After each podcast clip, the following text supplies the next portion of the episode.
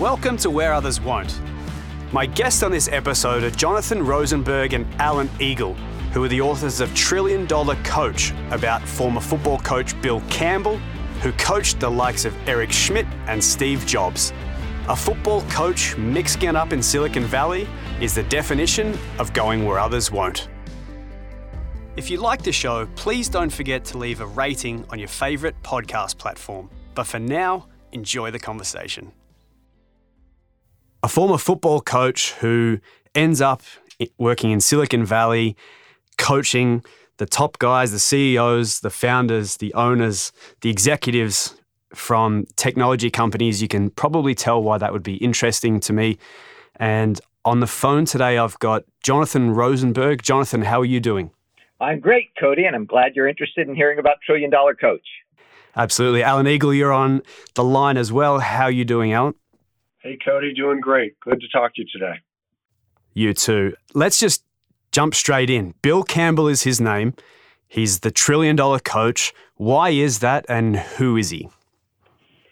Uh, Bill Campbell was a football coach turned business executive turned executive coach who worked here in Silicon Valley as an executive coach for over 15 years and helped create over a trillion dollars in market value. And he was heavily involved uh, with you guys at Google. Uh, he was uh, a, a, trusted advisor and coach to people like Steve Jobs as well. Uh, but as you mentioned, he was a football coach originally at Columbia, uh, spent five or six years as the head coach there. Um, how do you think that experience shaped his approach to business?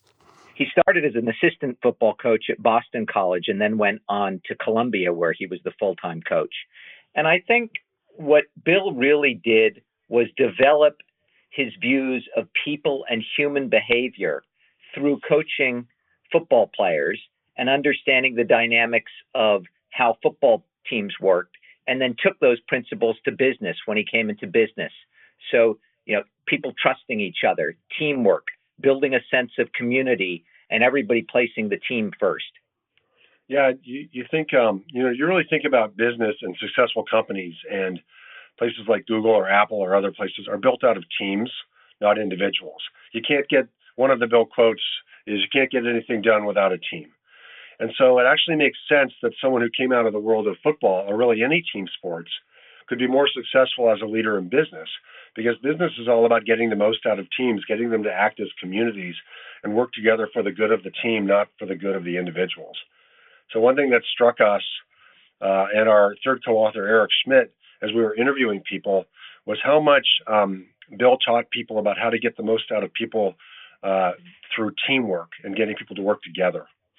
Couldn't agree more. And I know you guys haven't read my book, but the idea behind Where Others Won't as the, the title, but then also, uh, you know, four uh, sections within my book recruitment, leadership, culture, and high performance. And what it was was drawing on those deeper lessons within the sporting world, particularly team sports, that we, we should be looking at in the business world. So, you know, little things like how they scout instead of recruit, like not waiting for uh, people to respond to your job ad and, and leadership, like we're talking about here with Bill, and how we build culture around teams and team dynamics. And, you know, I think we get into this trap with sport and business of thinking of sport as a motivational category. But I love examples like this where it's actually in the minutia and the the one-on-one coaching and the the understanding of team dynamics that football coaches have that we can really grasp onto and are advantageous whether it's business or the military or just your relationship with your wife. There's some real value there. Yeah, and I, I think Bill really understood that it was about starting by picking the right players and he had selection criteria for those players. They needed to be people who would put the team first. They still needed to have the attributes and skills to get the job done. You know, in football, you need to be strong, you need to be fast, you need to have the right skills. In business, you need to be smart and you need to be hardworking, but you also need to be humble and you need to be the kind of curious person that wants to keep learning. And so Bill had a set of attributes that he believed were consistent with individuals working in business and being successful as members of the team and putting the team first.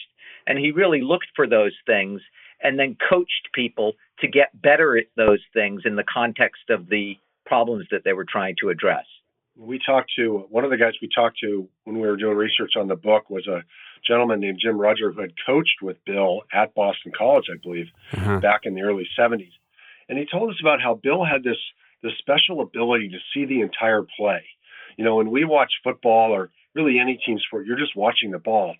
But Jim said that Bill could uh, watch a play and be able to say, you know, not just what the ball carrier was doing, but what's the linebacker doing and what's the safety doing and what's the receiver doing? Like see all 22 players on the field.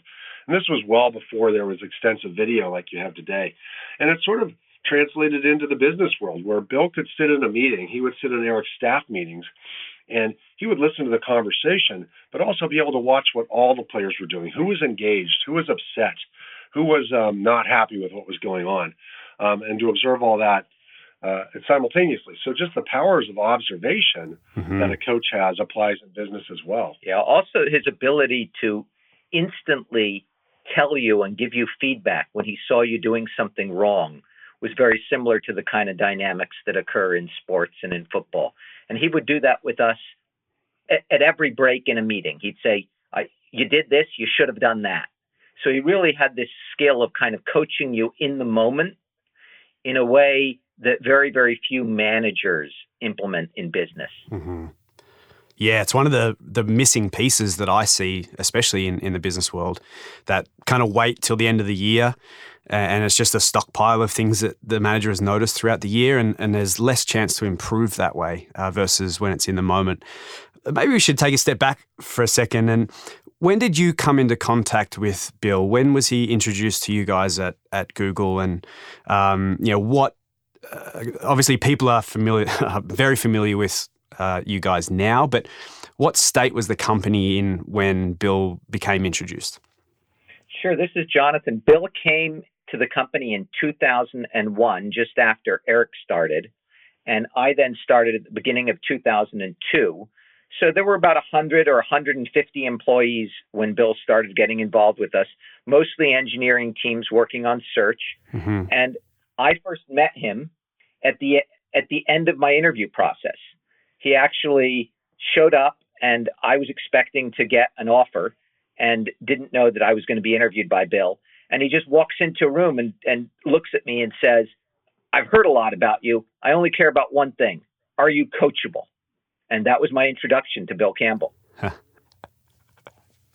what was your response, Jonathan? My, you got to finish the story. Well, my my response was that depends on the quality of the coach, and he wasn't particularly happy with that. He basically said, "Smart Alex are not coachable," and he walked away. And as he walked away, I think my Google job offer walked into the micro kitchen. And so I ran out and grabbed him and asked him to come back. And he sort of gruffly said to me, Rosenberg, go back in there and sit down. And I did. And I sat down for longer than made me comfortable.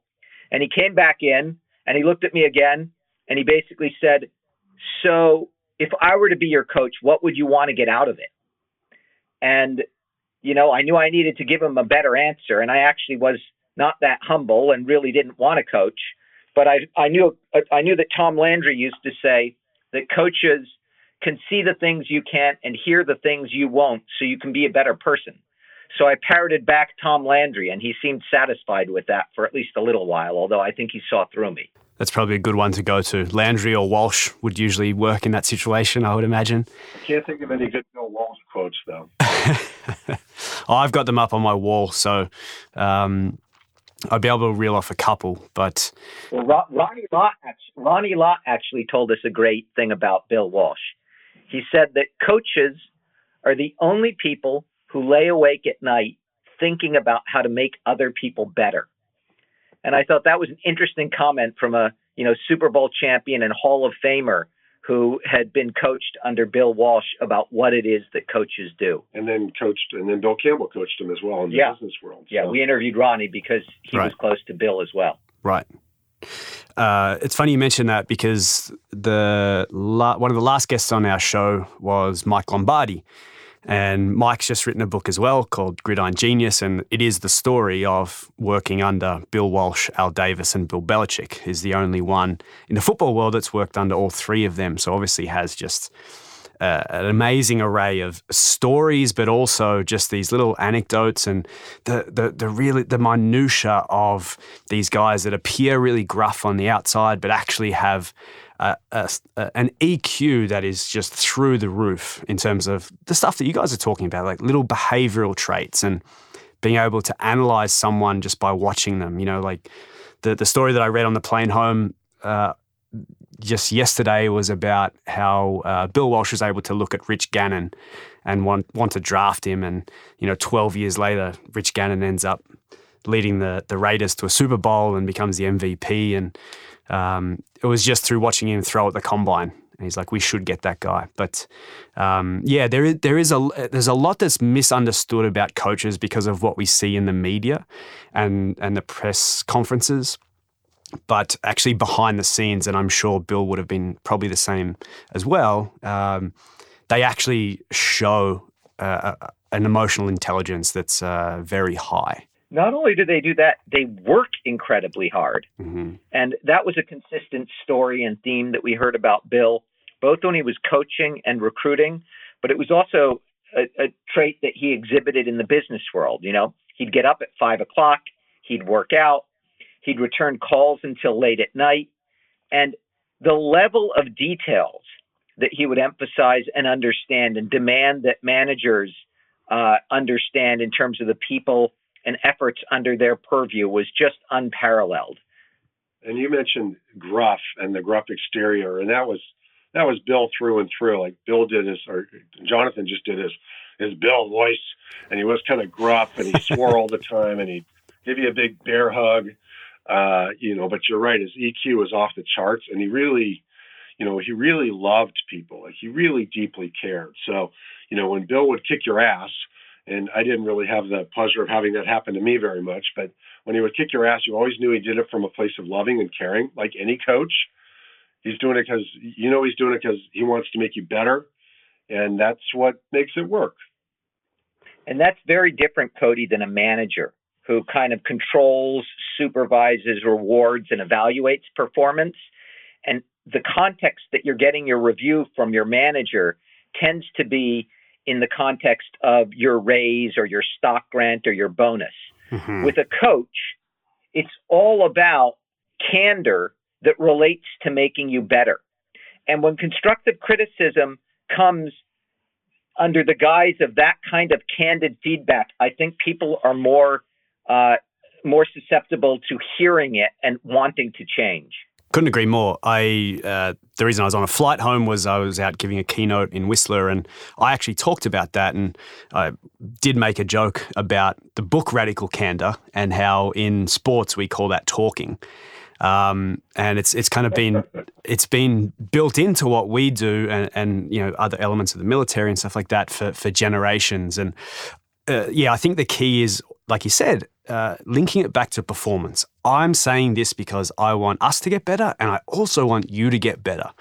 And uh, that's in the in the delivery of the message. And that's one of the questions I was going to ask you, Alan. Was as the the communicator of the group, the speechwriter, and, and someone who's in communications, what did that language actually look like? Like, how motivational was it versus here's the message versus here's where you need to get better? Like how, how did bill you know construct sentences that made you want to run through walls? Well as a as a language person uh, the the word that struck me most this is more coming through in all the interviews that we did was love. Uh, bill loved people. And people we were talking to people many of whom are senior executives at you know big companies and they just talked about how much they loved bill and that's not a word you hear often in the workplace. Uh, but one of our one of the guys we um, interviewed, I think it was Michael Moe, said, um, you know, Bill made it okay to bring love into the workplace. And so everyone knew, you know, they loved Bill. They, they just felt a lot of caring for him and from him. And that preceded pretty much anything he would talk to you about. You know, it came from that that place of really caring. He also had a real gift for saying things in a terse way that had impact. You know, he had all these sayings, you know, uh, marketing forgot that its first name is product. Or, you know, he'd joke with you and say, you know, what are you wearing? You should have that shirt burned. Or, you know, you have hands like feet. or you know you couldn't run a four flat 40 if I threw you off a cliff. And he he really had a way of finding the right thing to say in a very short and terse way that had the exact meaning and impact that you needed to hear in that moment. There's a real skill, a communication skill of business is getting the point across, especially in email, succinctly but done well. And so when we were researching the book, we went back through all of the emails we'd gotten from Bill forever. And we were all just constantly impressed how well written they were. Yeah. Not that they were full of prose or anything, but they were succinct and to the point and friendly and and all of it uh, very very well done. And that's a really important skill that we can all learn in business is just being more succinct. When my father passed away, I sent Bill the eulogy that I wrote for him, and Bill replied, "What a great man! I wish I could have met him. I am sure he was proud of his loving son." That's it right? Right. You know, how many words is that? And it was everything I needed to hear. Yep. And again, you you know, you probably would have run through walls for that person now. It's yeah, it's funny how consistently you hear that from again uh, sporting coaches. I think of uh, Dean Smith at North Carolina, and you know used to send birthday cards, and you know like Michael Jordan had moved on and, and was playing in Chicago 20 years later, and he'd still get a birthday card with a handwritten note, and it'd be something similar to that, and like you know 20 bucks stuck in it or something, and um, it just it it drives this loyalty towards that person um, that shows up when things go bad. It's not necessarily when things go right. And, and, this is one of my big problems with culture and discussion around culture right now is we're monitoring everything when it's going well. But I think we should be uh, looking at how people respond and the behavioral uh, patterns that they exude when things aren't going so well and the company's not doing so well. And it's little things like that that you mentioned, those little notes that make you uh, maintain that behavior even when things aren't necessarily going well for everyone. It, it wasn't just the notes, but I think he also had this understanding that when a team was winning, it's all about winning right, you know, with teamwork and integrity and playing by the rules. But when things are down, then the leader really needs to step in and lead. So it's okay to take a back seat and be humble and and not take the credit when the team is winning. But when things are tough, you mm-hmm. really need to step in. And those are the moments when you really have significant impact and show your ability to lead. We had a great story. We have this in the book from Dan Rosensweig, who's the CEO of Chegg. And Dan tells the story of how um, he joined the company and it wasn't what he thought it was going to be. And he was sort of having some second thoughts and things weren't going well at the company. And he gets a call from Bill. Now, he hadn't expressed this to anybody. Dan had not expressed this to anyone, but somehow Bill sensed it and uh, basically kind of chewed him out. And he said, Dan, you know, when things are going tough, that's when you need to recommit. That's when leaders lead. And, uh, you know, sort of chewed him out and got him re inspired. And, and Dan sort of mentally recommitted, got his entire team to do the same. And the company is now very successful. But uh, that's, you know, that's exactly your point. When times are crappy, that's when coaches have to coach and leaders have to lead. Totally. And uh, Adam Grant wrote the foreword to your book. Uh, Adam's a, a, friend of the show. He's actually on the, the very first show that we did. And one of the things that he was talking about there, and I might ask this to you, Jonathan, was uh, you know, great leaders have this ability to lead even when they don't understand the domain. And so, as the the product guy, so you were the SVP of product at Google. I get, I'm guessing, you know, he wasn't, or Bill wasn't you know, au fait with every minute detail of all of the products across Google, but was still able to lead from a, a more general point of view. What, what, does that actually look like for someone like you? Because that's that's one of the big criticisms of leadership is we think that someone has to understand every single detail of the business unit that they're leading, but I don't necessarily agree with that. What would be your perspective on that? Yeah, I don't I, I don't agree with that either. I think Bill understood that you that that that managers needed to be great coaches, that managers needed to earn the respect of the people under their purview and be elected captain of the team by their people, that you know, their title anoints them as manager, but they need people to make them a leader. And he was very, very adept at drilling down to see if you were delivering against the management practices that would make your people have the kind of respect for you uh, that would allow you to lead. He would also look to see if you were building the kind of trust with people that was necessary in order to get them to follow you. And then he would help you assemble your team and determine whether or not the right people were on your team. And he did all of that without weighing in on the strategy and without weighing in on product decisions. What he would do at times is cheer. He would see something and he would say, you know, wow, that's a great, you know, that's really going to work. When he sensed product and market fit, mm-hmm. he was very aggressive about cheering and saying, let's do more of that or let's do this faster. But he really didn't weigh in on the specifics of product decisions or strategic decisions. He just focused on making the team better and making the team more aggressive about making the product better. And then I think he also really understood that in the 21st century, speed mattered. So, whatever we did, we needed to maximize the velocity of our efforts moving forward as a team. I think um, one of the things I learned from the book, from talking to people, was just the simple insight of working the team and not the problem. We heard a couple of anecdotes where, you know, because we're always in business or pretty much any situation, if you're confronted with a problem, you try to solve the problem. Yes. What are we going to do about it? Let's learn more about it. And Bill's response was, who's working on the problem? What's the right team? And um, he even told that uh, when Sundar Pichai took over as CEO at Google, Sundar told us that story that Bill took him aside and he goes, now you need to even think more about the team and less about the problem, more about the team. And I think Adam Grant has often said that the higher up you go in an organization, the more your performance depends on other people. You know, you're the sum of what the people who work for you produce. And I think Bill really understood that and constantly counseled us, particularly the more senior people he was working with, that it was about the sum of what the people under them produced and what they produced together. Well, that makes me feel great because that's actually the opening to the keynote that I do most often, which again kind of compares business to, to sport and sport being my background. But, you know, I think what we get the impression of in business is we're always outward facing. There's all, we're always looking at the competition, we're looking at pricing. Can we do a marketing campaign? Uh, whereas in sport and professional sport in particular, all we've ever had is the players uh, and the team. And so we've, we've been forced into being inward facing.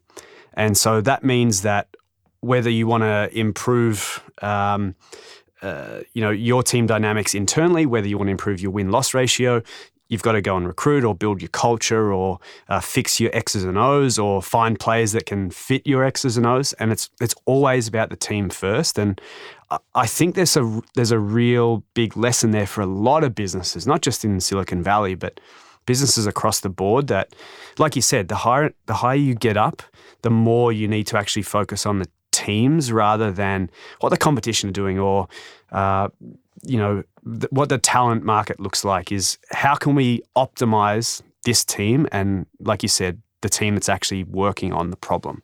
I think there's that, Cody, but it's also not just the team, it's the team in service of the only thing that matters, which is the product that you're producing. And Correct. Bill was very insightful, and I think learned to some degree from Steve Jobs that it was product that mattered and that the other functions, marketing and sales and finance and HR, those functions were all in the organization to support producing great products. Yeah, but Cody mentioned also the idea of team first, which uh, you know is of course important to the success of any team. And one of the fun things about Bill that we heard a lot about was while he was doing all this great work, while he was working with Steve Jobs at Apple and Jonathan Eric here at Google, he was also coaching the middle school uh, touch football team of uh, Sacred Heart Middle School, uh, which is nearby us here. So he was still a football coach, but he was just a football coach with a bunch of eighth graders. And we heard the story a few times of how he was at practice one day, or this happened a few times, and he'd get a, a call on his phone, he'd pull out the phone and he'd look at it and he'd throw it back in his pocket and he wouldn't answer it. but the kids could see who was calling, and it was Steve Jobs. so you know, in that moment, everybody knew from four to five thirty on Tuesdays and Thursdays, Bill's priority was the eighth grade football team at Sacred Heart. And uh, you know that team came first in those moments, and uh, you know, that just a, kind of reinforces what you're talking about. The other way we heard that same concept of team first, that was Bill's way of showing the team that they were first. But Bill also insisted that they put the team first. And he would often yes. get these, you know, moms and dads that would come in and say, well, you know, Joey's got to, Joey can be here on Tuesdays, but on Thursdays, he's got to leave a half an hour earlier because, you know, he's captain of the soccer team as well. And Bill would say, well, that's okay. He can still play football, but he'll play football on the B team because he's not putting the A team first. Right. I love that. Uh, we talked about Steve Jobs. I'd love to dig into that a little bit more because we can also talk about Eric because he's not here. But um, I, am imagining. Oh, we love to talk about Eric when he's not here. What do you want to ask us about? We do that all the time. Is he going to listen to this? I know we, we we don't need to send it to him. Uh, but I, I'm imagining Eric was a little bit easier to deal with from a coaching perspective than someone like Steve Jobs. Um, so, Jonathan, I'll ask you this in your experience with being coached by Bill versus what you've seen and heard from the experience that Eric had, how did Bill customize his coaching between the two of you? Like, what was different that you saw and, and maybe similar that you saw as well? So, it's fascinating just how nuanced his coaching was. When we were writing the section on one on ones, I had helped Alan with the write up on how Bill would do a one on one. So Bill was very nuanced and different about the way he coached Eric, the way he coached me, and I think pretty much the way he looked at everyone. We discovered when we were writing the book just how different his coaching techniques were between Eric and me when we were talking about how he would do one on ones. Mm-hmm. And we met with Eric and we'd written the section on how he does one on ones. He basically has you come in the room and share with him five things that you want to talk about. And then he lets you know whether or not that list is the right five things and you have your priorities right, or he just dives into the list. And Eric immediately said, That's not how Bill did one on ones. You would walk into his room and he would have five things written on the whiteboard behind him. And those were the things that you were going to talk about. and what we realized was Jonathan needed more remedial prioritization than Eric did.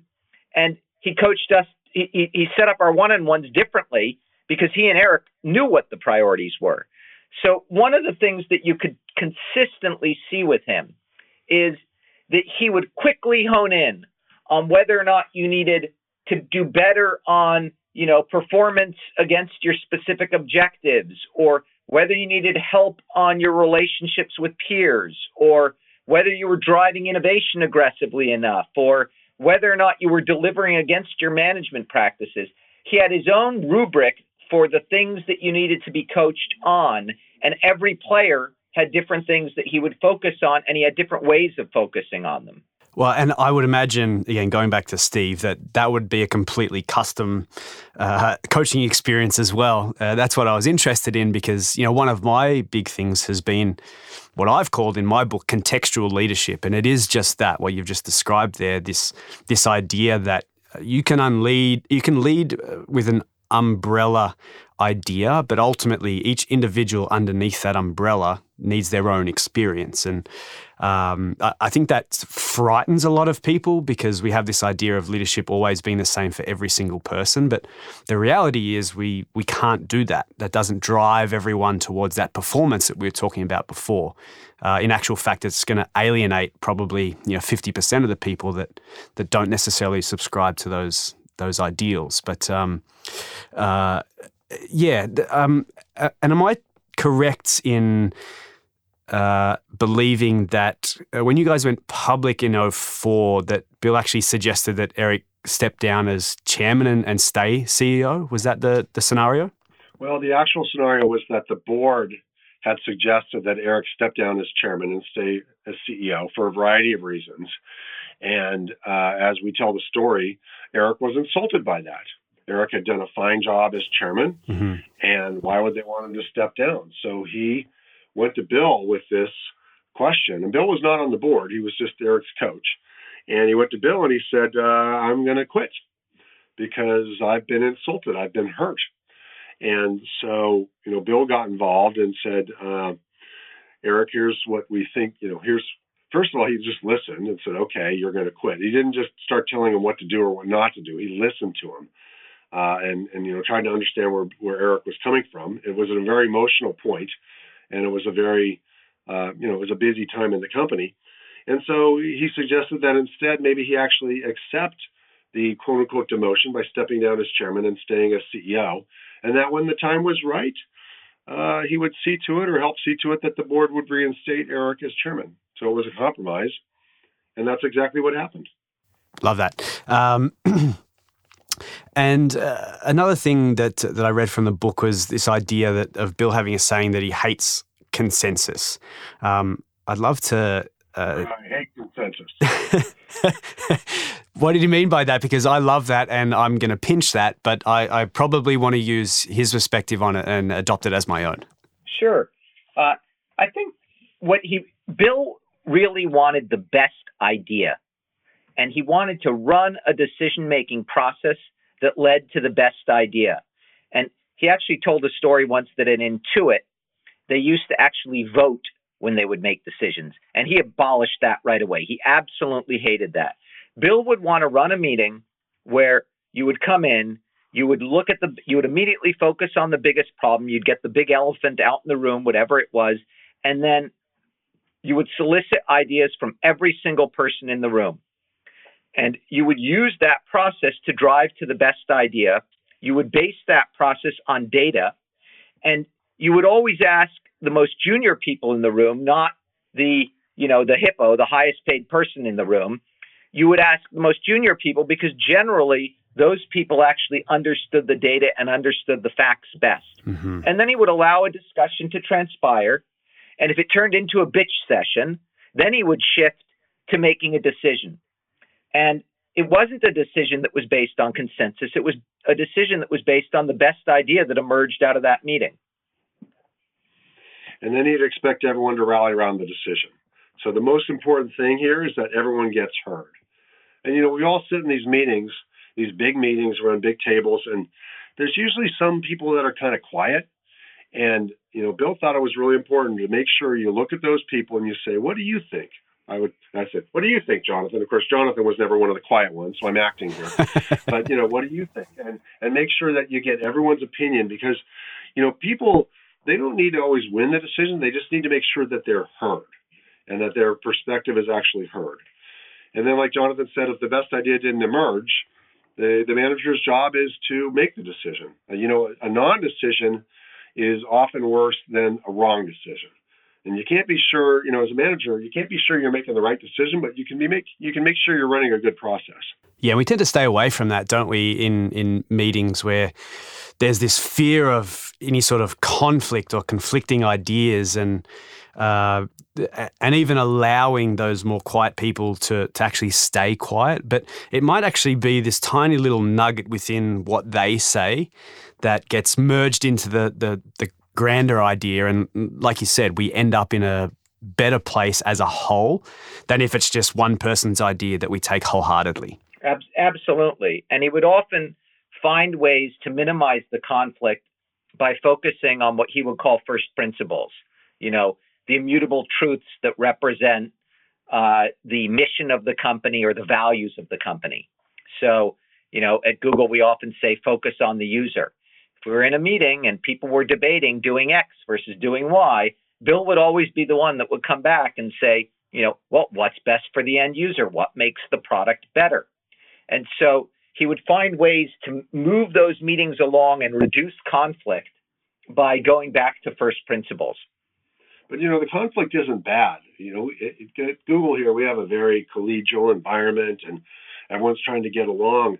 And you know that actually doesn't yield the best idea usually. Look, when mm-hmm. when you're debating an important issue and people are passionate about it and they have passionate opinions, you're going to argue, and that's okay because you know as long as you do it with respect and everyone's trying to make the team win, it's okay to argue, to be vehement in your disagreement, and then uh, you know, but then rally around the the uh, decision when it's made. Yeah, and that's the thing. Often it turns into you know managers protecting their department rather than trying to get to the best outcome for the end user. Um, and I think that's where we fall down. That's why we we tend to get scared of that discourse a little bit. Uh, or where it descends into personal. I just don't like this person, so I also don't like their ideas. And, and that's where it becomes really damaging. Well, the personal bill really wouldn't tolerate it all, but the department bill also would push back against. He really liked functional structures. And at Google, we retained a functional structure, um, you know, all the way up until 2011, where you know, I ran products and someone else ran engineering and we had somebody else running HR. He didn't like general managers because he felt like general managers would put their department's hat on instead of the company hat. And right. he really wanted to run meetings where each expert from each functional group came in and was focused on putting their company hat on and providing thoughts and advice to solve a problem on the basis of what was best for the company and not their department. But th- this stuff is hard. That's some of the stuff that's one of the things I think that's striking about the principles that we have in the book is that they're very simple, you know, team first and caring about people, but it's really hard to do in practice. Yes. It's actually hard to run a good decision making process and run a debate that's a spirited, passionate debate where people do stay respectful. And that's that's part of why you need constant coaching to get better at it. You brought up Cody marriage counseling, right? Mm-hmm. You know, like the concept of empathy, right? You know, you re- it I can define it and I can explain it, but I'm not sure I really understand it. and and my wife can tell us if she listens to this that I don't always exhibit it and practice it. It's really really hard. Well, for you not for everybody. no, it uh, it's one of the yeah it's it's again it's one of those missing pieces that I think we see and potentially and, and this is just my hypothesis and there's no real data behind this, but I think you know outside of probably Silicon Valley uh, and and that's not a hundred percent comment, but uh, I think we've spent generations promoting the wrong leaders, and now we've run into this uh, business world where empathy is required. Uh, whereas, you know, in a past generation, probably it, it, wasn't seen as, you know, when Bill when Bill was coming through as a footballer, I don't think empathy was really at the heart of uh, what they were learning about leadership. And um, and so now I think we need we need to have a, a really big rethink around that. Um, the the people that are listening to this that are running organizations that find what you guys are talking about as attractive, but maybe don't have the budget of Google, or maybe um, uh, are just looking for a coach like Bill. Where can they look, and or, or, even where can they start? How can they start to implement some of these uh, things that, that that Bill was so great at? Well, you know, our, one, our, our thesis in the book is that great teams, to become great teams, need coaches, not just managers, to help them become better communities. But really, the best coach for the team is the manager, uh, not to hire an external coach or to bring someone external. It's for managers to learn how to occasionally take off that management hat, put on the coaching hat, practice some of these principles. So, usually, the best coach is right there. Do you know what's hilarious about this whole thing is that the people that need coaches the most and this is from first-hand experience, is sports coaches. A lot of them have mentors, but they don't necessarily have their own coach. And so here's a tip for you in the next five to 10 years, pretty much every major sports coach will have a coach or a high performance coach that works directly with them. Does anyone doing that now in professional sports? There are a few. I know from my sport, which is Aussie rules football, there are a couple of clubs that have a, a, a coach actually for the coaching group. So not necessarily working with just the head coach, but they'll actually facilitate meetings between the head coach, the assistant coaches, and all the different coaches. And that's more so around the, the communication dynamics. So, you know, when we subscribe to a particular communication palette, i.e., this is how we're going to talk to each other in meetings to get to the best result, you know, the coach will be around to actually facilitate that and, and lead that meeting, like you guys are talking about. But it's not widespread. Um, I'd say it, it's definitely going to be the next big thing in North American sports for sure. Uh, but you know, I think often the coaches right now have a mentor that they can call anytime they need, but they don't have a full time facilitator around them. I think it's interesting that in sports, the top athletes do have coaches. The top coaches may not have coaches, but the top athletes do. But in business, historically, people who would get coaches were generally getting coaches because they were doing something wrong. Right. And one of the things that we observed with Bill, and this goes back to even when Eric started, he wasn't doing anything wrong. And John Doerr suggested that he get a coach. And as we talked to the 80 people that we interviewed, almost all of them were very, very successful. And most people would not have suggested that they need a coach. But Bill actually gravitated to people who he saw some kind of capability or greatness in and felt it was his job to make them even better and make that greatness come out. And so the majority of the people that we interviewed were actually pretty terrific business executives in their own right, and Bill made them better. And what was interesting is they were the kind of curious, lifelong learners that were open to getting a coach in a business environment, which which not all executives are. You've just shared the secret, Jonathan. That is that is the secret, and uh, coaches make the best better.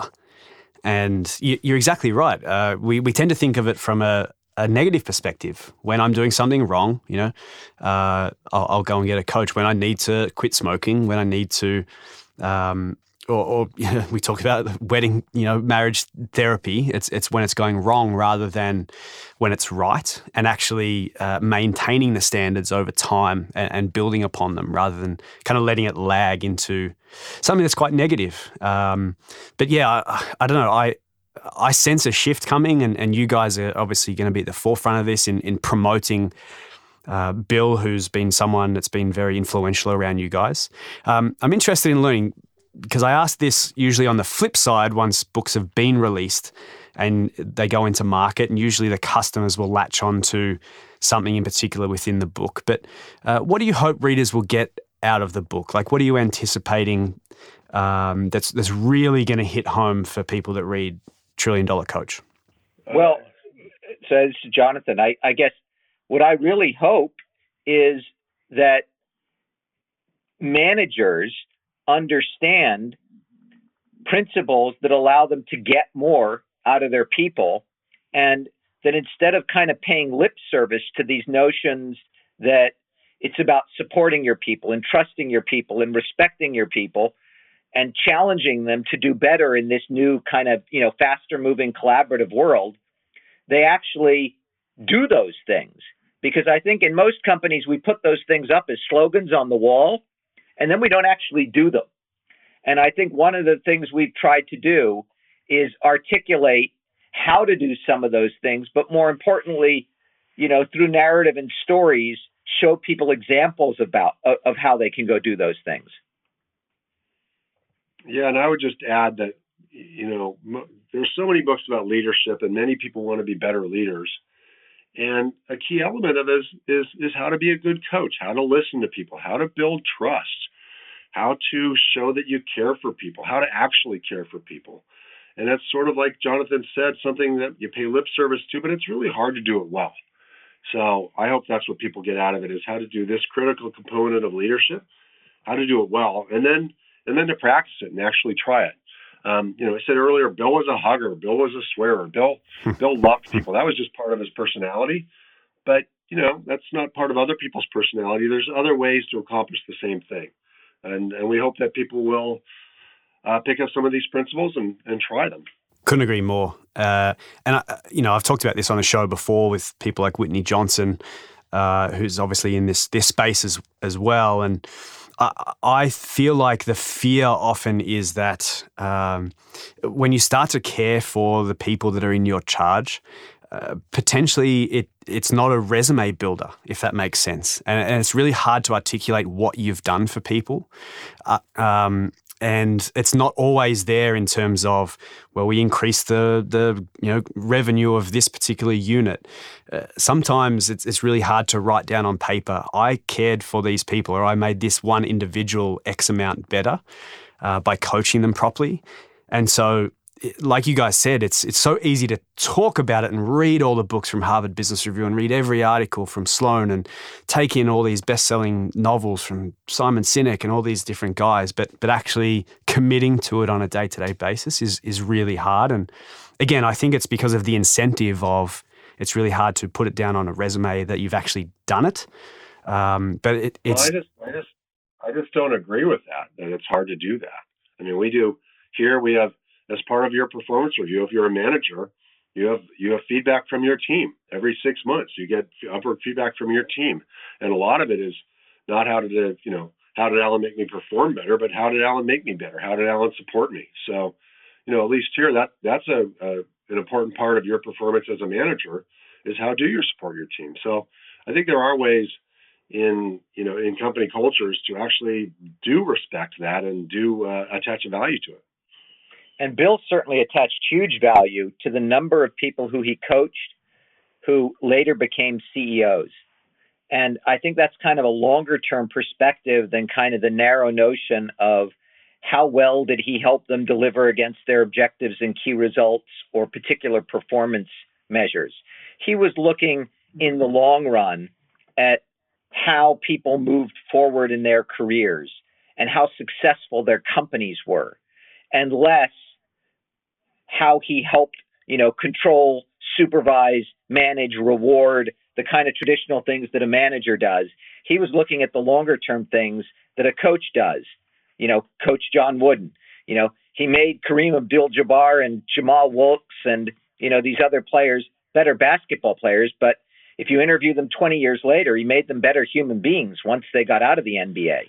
Yeah, and that works on a, a, you know even not necessarily just a CEO step, but a, a next step. So you know something that you could ask of a manager at an interview, and and Whitney was talking about this on our show, was you know how many people have you led that have been uh, have left and gone upwards. So how many people have gone uh, gone on? You know, if you're a talent developer, how many people have you know become a senior uh, a senior accounts payable person when they've left, or how many people have become a senior manager when they left from uh, you coaching them as a director.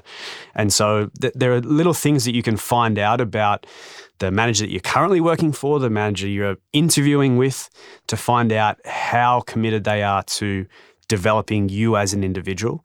Uh, because ultimately, that's what it's all about. That's what we're all here for. And Bill would find it very telling when somebody got a job at another company that was better than the job that we had for them, he would be happy for them. Right. And he would want the manager to be happy for them. He would want the manager to care what the next step was in their career. And if they had a career goal and we weren't able to achieve it, and they found a way to get to it somewhere else, whether it was at the CEO level or, as you say, just at the next level on a ladder somewhere, he would be happy about that. I agree. Yeah, and and we again, I think there's that kind of traditional corporate environment where we tend to be sad that someone's leaving, but it's uh, yeah, we should be we should be happy for those people that are that are stepping up, and we should be happy that we are the ones that have developed them as a company and and also from a leadership group, and uh, hopefully we we as a whole tend to swing that way uh, in the near future.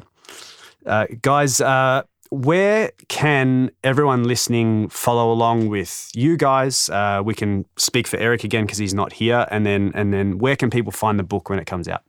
The book comes out on April 16th. April 16th at all of your favorite book locations. uh, Amazon, Google Books, your favorite local bookstore. But we'll give them the easiest way. Type type trillion dollar coach into your favorite search engine. It should take you to www.trilliondollarcoach.com and they can order the book there. And then they can follow Jonathan on what are you on? Uh, Twitter, Facebook, and LinkedIn. And I am on LinkedIn and Twitter, and I think that's also Eric's platforms of choice you guys need to follow me back as well. I'm a little bit upset that you haven't already, but um, we can uh, we can rectify that. All right, well, we'll get to work on that. no, I uh, I'm very fortunate. I've had a read of the book. It is fantastic. It's not going to shock anyone that's listened to me or my show or read my book before that this would be something that I would be interested in, and the parallels between sport and business and and again, going back to my point, not just the motivational piece of sports coaching, but actually digging into what coaching is. And uh, I'm really on board with what you guys have done. I think you've done a great job. Obviously, you know, people like Adam Grant jumping on board is, is huge as well. And he's a big believer. And uh, I wish you guys all the best. And I implore anyone listening to, to go and pick up the book when it's out. Well, thanks so much, Cody. We really appreciate it. It's been a pleasure. Yeah, thanks, Cody. Been a pleasure to talk to you. We appreciate it. You too, guys. Thanks a lot. The Where Others Won't podcast is recorded at Apollo Studios in downtown Toronto and is produced and edited by Adam Esker. You can book me to speak by the Where Others Won't book or send me an email at codyroyle.com.